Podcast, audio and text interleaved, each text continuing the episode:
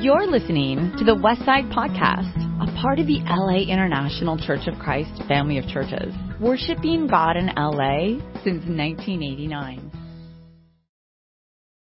Good Morning, everyone.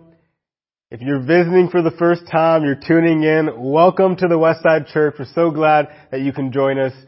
My name is Kene Izuchukwu, and I serve as a minister here, and I'm so glad it's 2021. Can we just give a shout of praise in your living rooms or if you're in your bedroom or wherever just yell, say something, just shout. It's just so good that we're finally in 2021. Happy New Year, Westside brothers and sisters. I am looking forward to seeing you guys soon. Um, man, 2020 has been an insane year. And here's just a few significant events that really stuck out to me. In January of last year, we know Kobe Bryant, one of our beloved Los Angeles basketball players, and his daughter Gina along, Gina, along with seven other passengers, were killed during a helicopter crash.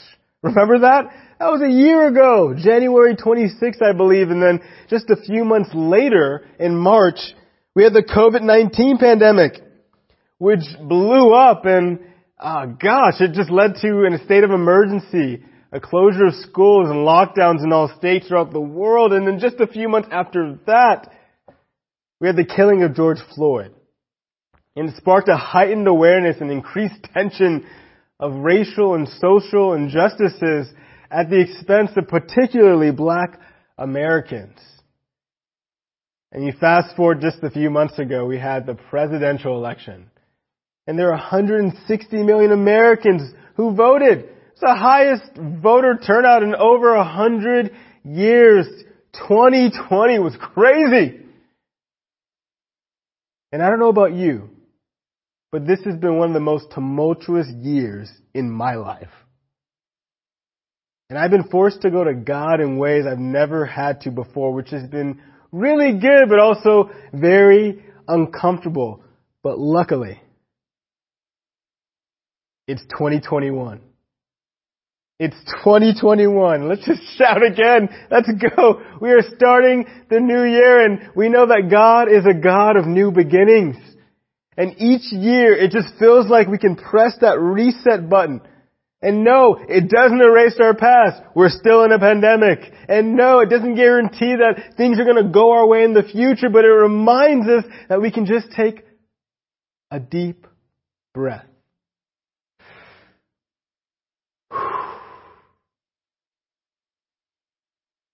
A deep breath and know that we can start anew. Coming into this year, 2021, I want to share a few thoughts with you. A few thoughts that I've been able to glean from my times with God. And I've been reading in the book of 1 Samuel, which we're going to dive in today. And it's been such a great time to really connect to the Word of God through the Old Testament, um, through the Tanakh. And I think many times it's easy to kind of gloss over this stuff, but I want us to dive deep in here. And I won't have enough time to get through it all, but I'm going to do my best to give you a little snapshot of this incredible book. And the title of my lesson today is Moving Forward moving forward. And I love that concept because it's not static, it's dynamic, it's we're in this present world, we're acknowledging stuff from the past, but we're also bringing it in a way that we can advance, we can move forward. And here's a picture of me staring over Florence, Italy, and I was trying to figure out at this time, what am I going to do with my life? I was doing mission work in England, in Birmingham, England at the time. And things were rough there, and I won't get into all the details. If you want to know, just ask me and I will tell you later. But it was a hard, hard time. Very difficult.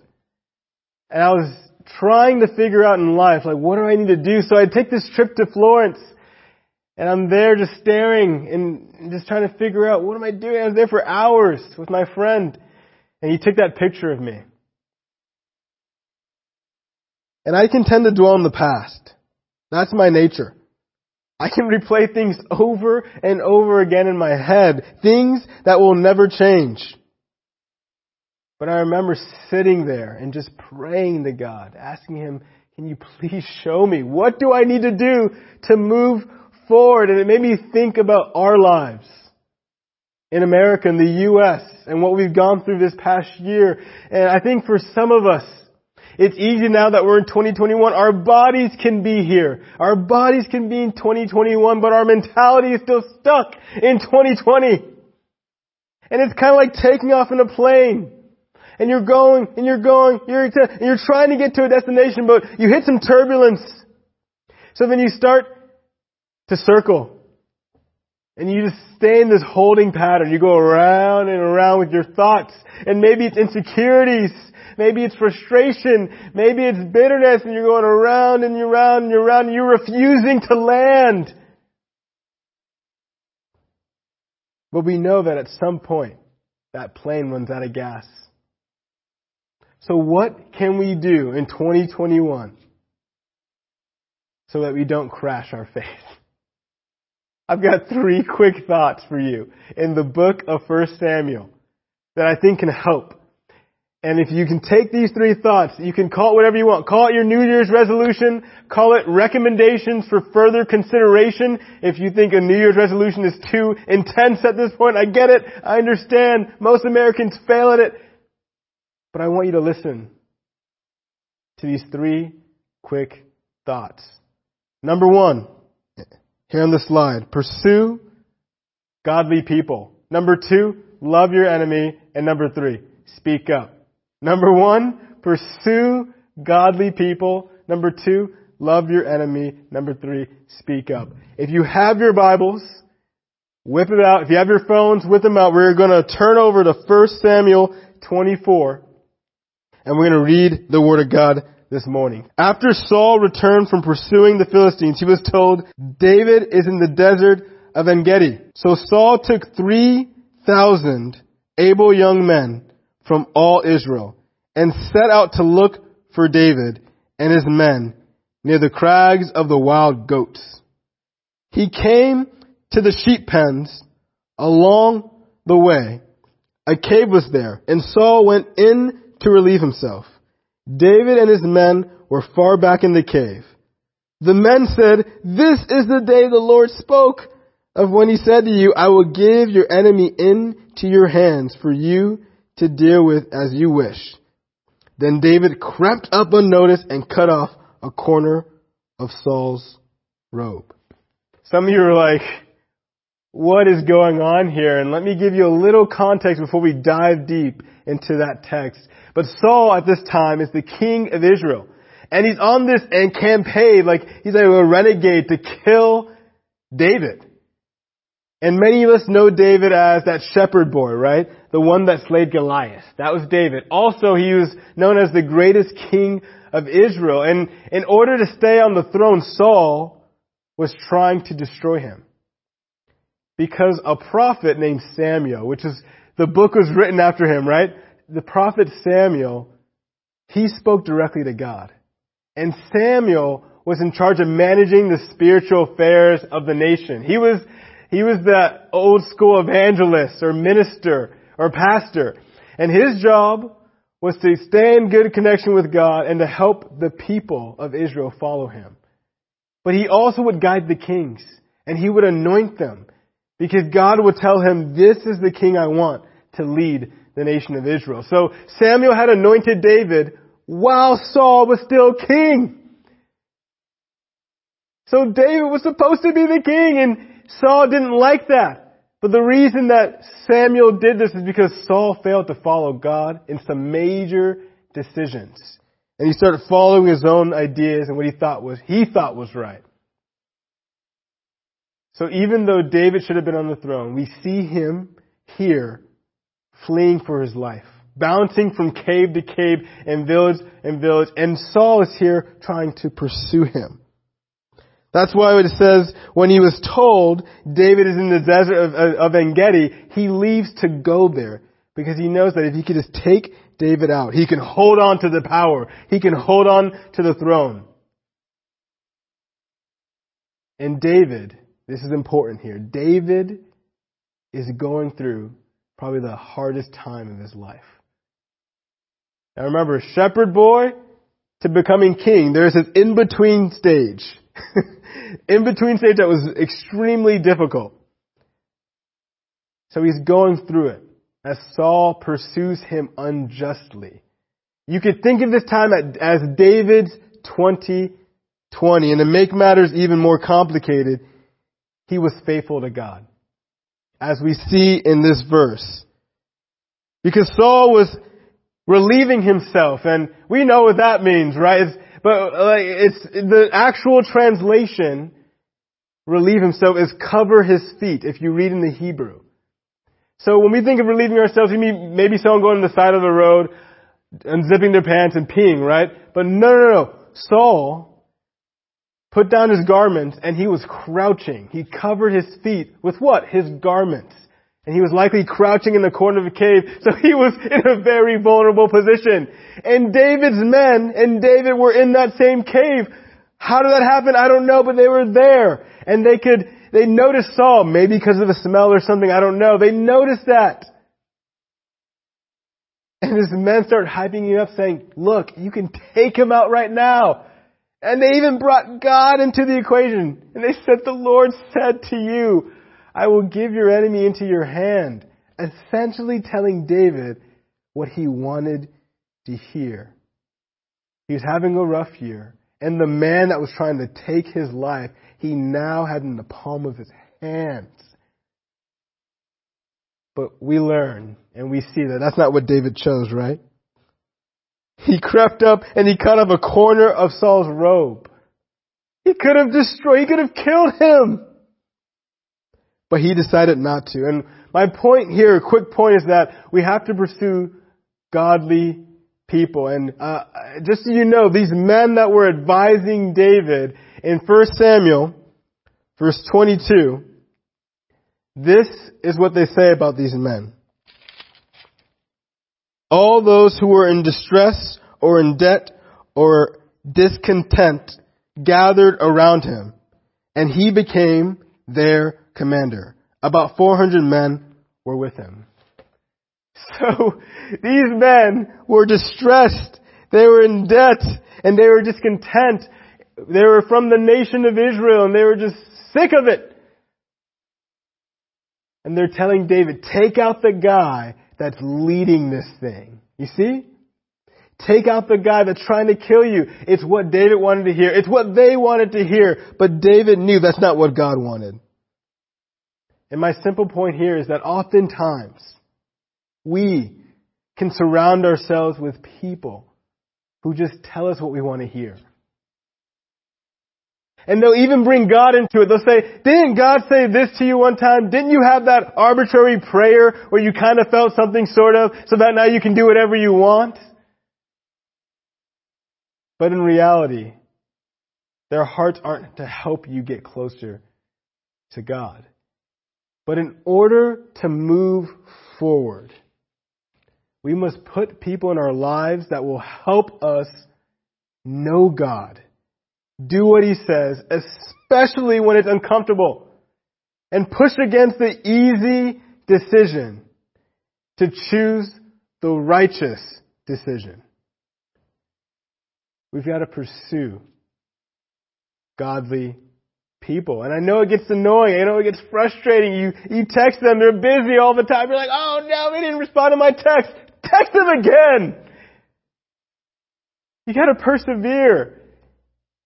If you, if you want to learn something that you need to hear, you gotta persevere. If it's something that you need to hear, you've gotta persevere. And oftentimes it doesn't come with our echo chambers of people that we surround ourselves with. It comes with that person or maybe that group of people that you're like, oh, if I talk to them, I know they're going to say something. David didn't have that. And he still choose, chose to do what's right. But oftentimes, that doesn't work. We need to pursue godly people. Let's keep reading. 1 Samuel 24, 24 verse 5 says this. Afterward, David was conscience stricken for having cut off a corner of his robe. He said to his men, the Lord forbid that I, that I should do such a thing to my master, the Lord's anointed, or lay my hand on him, for he is the anointed of the Lord. With these words, David sharply rebuked his men and did not allow them to attack Saul. And Saul left the cave and went on his way. Wow. Incredible heart. You know what I saw in 2020? I saw lots of Christians in the LA church and in the greater church as well. Treat other brothers and sisters in Christ as enemies. Was I the only one that saw that? Did you see it too? You know what else I saw? I saw social media become it's been it's been becoming, but it, was even more apparent this past year, become the means by which Christians base their doctrine on more than the Word of God. And all that messaging implicitly or explicitly said, hate your enemy. Do you? Don't let anyone bring you down. Hate the other side and it polarized people so far. So let's think through this for a sec. You got a combination of people surrounding themselves with those that aren't really bringing them closer to God, which may or may not be you. I'm not calling you. I'm just saying it's possible. I know I've had that in my life before. Coupled with messaging that's constantly telling us to hate the other side, to hate our enemies. That leads to the perfect storm, right? it leads to the gospel being destroyed. 2020 was not just a health pandemic. It was a heart pandemic. And I love what our beloved brother, Dr. Charles Bray, once said during one of our Kingdom Inclusion team meetings. He said this, you think COVID is bad? Hatred is worse. You know why? It consumes you. It destroys us in ways that no physical ailment can. And David at this moment here where he was conscience stricken. He felt guilty for cutting off a piece of Saul's robe. His heart was soft. And he even said to his men, the Lord forbid me. He forbid me that I should do such a thing. And he references Saul as his master, the Lord's anointed. He was totally justified if he wanted to kill Saul. Because Saul was trying to kill him. He has a pretty good legal case of self-defense if you were to ask me. But no, David saw an armed resistance against the king of Israel as an act of rebellion towards God. He saw the events of his life as tough as they were from the Lord's perspective rather than from that of the world. How do we love our enemies? We can't just talk the talk. We've got to seriously learn what it means to love God. That is the only way we can do this. David loved his enemy. Whether you're a Christian or not, I want to call you, love those who don't think like you, who don't agree with you, who don't believe everything that you believe. It's not easy and it's not comfortable, but it will help you move forward in your faith. And you'll love people in a way that you've never been able to experience before. Okay, last thought. Speak up. Let's keep reading. 1 Samuel 24, verse 8. Then David went out of the cave and called out to Saul, My Lord, the king. When Saul looked behind him, David bowed down and prostrated himself with his face to the ground. He said to Saul, Why do you listen when men say David is bent on harming you?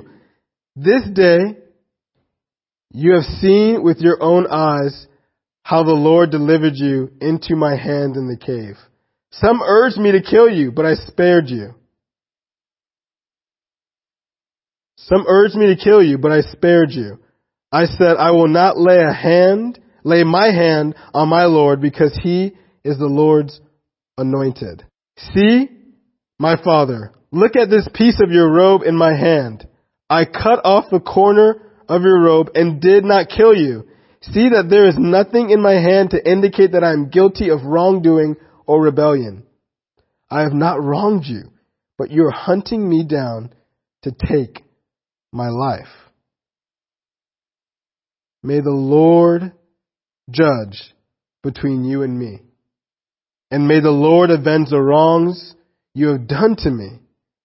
But my hand will not touch you. As the old saying goes, from evildoers come evil. So my hand will not touch you. Against whom has the king of Israel come out? Who are you pursuing? A dead dog, a flea? May the Lord be our judge and decide between us. May he consider my cause and uphold it. May he vindicate me by delivering me from your hand. Beautiful. Wow. David does something incredible here. He calls out Saul, the guy trying to kill him, the guy in power. But he does it in a way that shows respect, calling him the Lord's anointed. He does it in a way that shows humility. When he says, May he consider, may God consider my cause and uphold it. May he vindicate me by delivering me from the hands from your hand. He trusts in God, but he speaks up. He spoke up. He said something. He wasn't silent, just hoping for things just to work out perfectly. He said something, and here's a phrase I feel like is believing, is uh, killing American Christianity, particularly with millennials and Gen Zers. And it's a phrase that I hear often. It's a phrase I've heard for years. And it's a phrase that irks me now because it, on the surface, it actually does make sense, but I don't think it's really communicated in a healthy way. So what is said is this. I don't want to impose my beliefs on someone else. That is what it said. That is the phrase that I feel like is killing American Christianity, particularly the youth. I don't want to impose my beliefs on someone else. But here's what I think is meant often. Now obviously, I do not agree with us pushing ourselves to a point where people feel so pressure, so pressured that they're going to start believing in what we believe simply because of that pressure that we're applying on them. I don't think we should be putting a gun to anyone's head and saying, believe in Christ. That is wrong. But in American culture, where ideas are free flowing, here's what I think is meant by this phrase more often than not. And I've heard so many Christians say this, but here's what I think is meant. I will not speak up about God if it could risk offending anyone. I will not speak up about God if it could risk offending anyone. So you hear this seemingly right statement, don't impose my beliefs. And yes, I agree, but what it leads to is so many young people who are silent about God. Who aren't saying anything about Him. They're not even sharing that they believe in Him. Our culture is taking out our youth. Millennials, Gen Zers, let me be very clear. You need to speak up about your faith. You've got to be confident about who God is. Because what I hear when I hear that statement now is, I'm not going to say anything because I fear that someone might feel bad. Someone might disagree. Someone might feel hurt. So we're silent. And the only times that we talk about real things with people are in the small groups of other Christians who already know the truth. We're called to go proclaim the gospel. And we can't do that if we're afraid to speak up to people that don't know God, the people that disagree with us, the people that don't even know what to believe.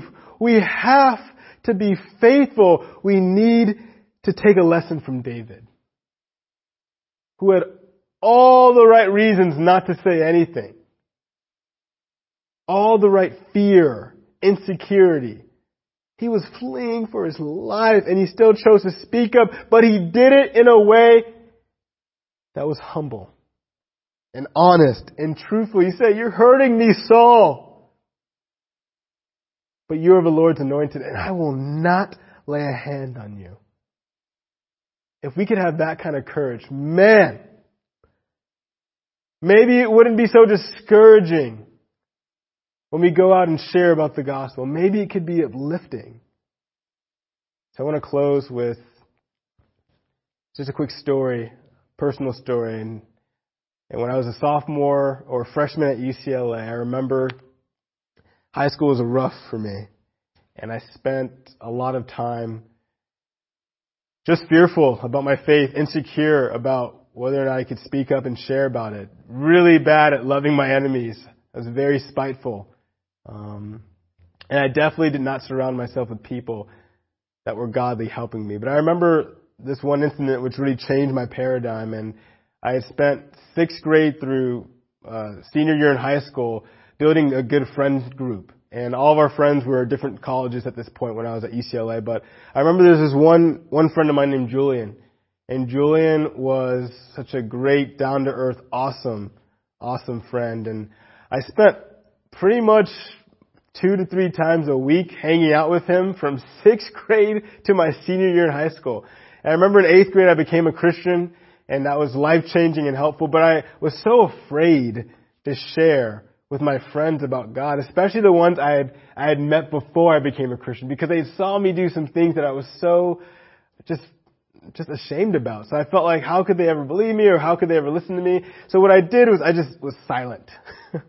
I was silent like for years and I remember my freshman year at UCLA thinking I get a new start, new beginning. I don't have to deal with all the people, and the baggage, new people and I was so excited uh, to set a start implanting my identity with God.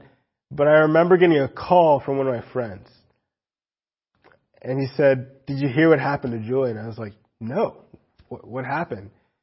And he told me that Julian, I think he was at a university in Miami at the time, but Julian had um, walked up on top of his dorm, the roof of his dorm, jumped off, and he committed suicide.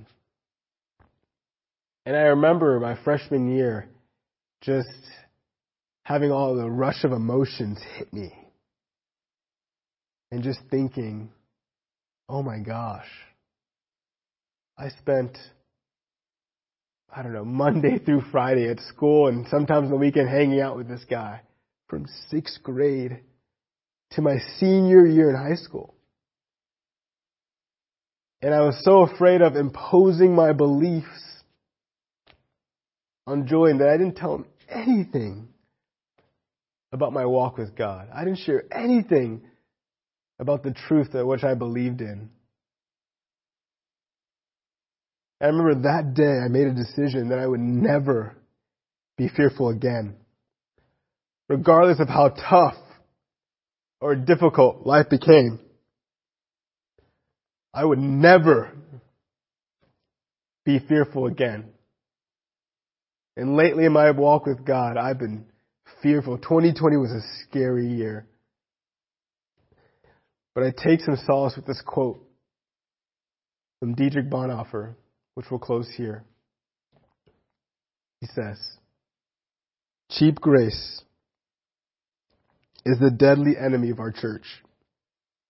We are fighting today for costly grace.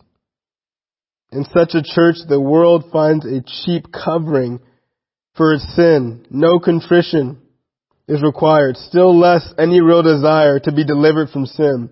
Cheap grace means the justification of sin without the justification of the sinner. Cheap grace is grace without discipleship, grace without the cross, grace without Jesus Christ. Amazing. Amazing, amazing admonition here from a man who gave his life to God. And I want to implore you, and I want to call you out. I want to encourage you. Let's start off 2021 by not cheapening the grace that God has given us. If you've decided to be a Christian and place your life in Him, it cost Jesus everything. And we know that when something's cheap, we don't take care of it that much. We can just buy another one later, right? But when something's costly, when we see its value, we protect it. We nurture it. We focus on it. We take care of it. We want others to see it.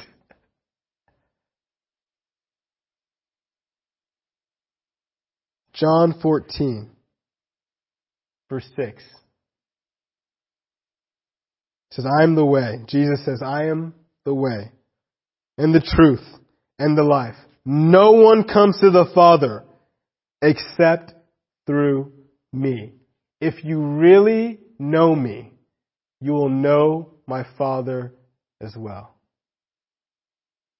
Brothers and sisters, those visiting with us for the first time, I call us to move forward. And it's 2021 and 2020 was a rough time and I know we can get stuck in the past, but I call you to move forward. Students, we had the pandemic and maybe you had a couple weeks off of school, but you're still going to school. Adults, you had a couple weeks off of work. It was kind of weird. It was nice, but you still gotta work. We need to find a way to still be faithful, to still pursue Christ, no matter the circumstances. Because we're called to move forward in our faith and in our trust in God and in our mission as ambassadors of Christ. Do we believe that Jesus is the way, the truth, and the life? If we can focus on that, this will change our 2021. And lastly, normally I have action steps. I'm sorry, I decided to embed them within the overall structure. Pursue godly people. Love your enemies. Speak up. However, I did want to leave you with a song, and I'm going to put in the chat. And I want you to take some time to meditate on the lyrics throughout the week and start making some decisions. And I want you to commit to helping one person this year understand the costly grace that, uh, of God giving His Son for humankind. Just one person. This year, commit to helping one person. Whether it's in, in a Bible study or maybe you grab some other Christians with you and you both are in Bible studies where you're trying to help someone who, who has admitted that they don't know Him that way. They don't know Him like that. They don't understand how costly that grace was. And share, share what you know with them. I guarantee you, if you feel stuck, you feel discouraged, you feel like 2020 is still dragging you down, this will help you move forward in your relationship with God. Thank you guys for tuning in. Don't forget to subscribe to our channel and like this message. Have an amazing Sunday and welcome to 2021. You've just listened to the Westside Podcast. For more information about our ministry, please visit thewestsidechurch.com or laicc.net.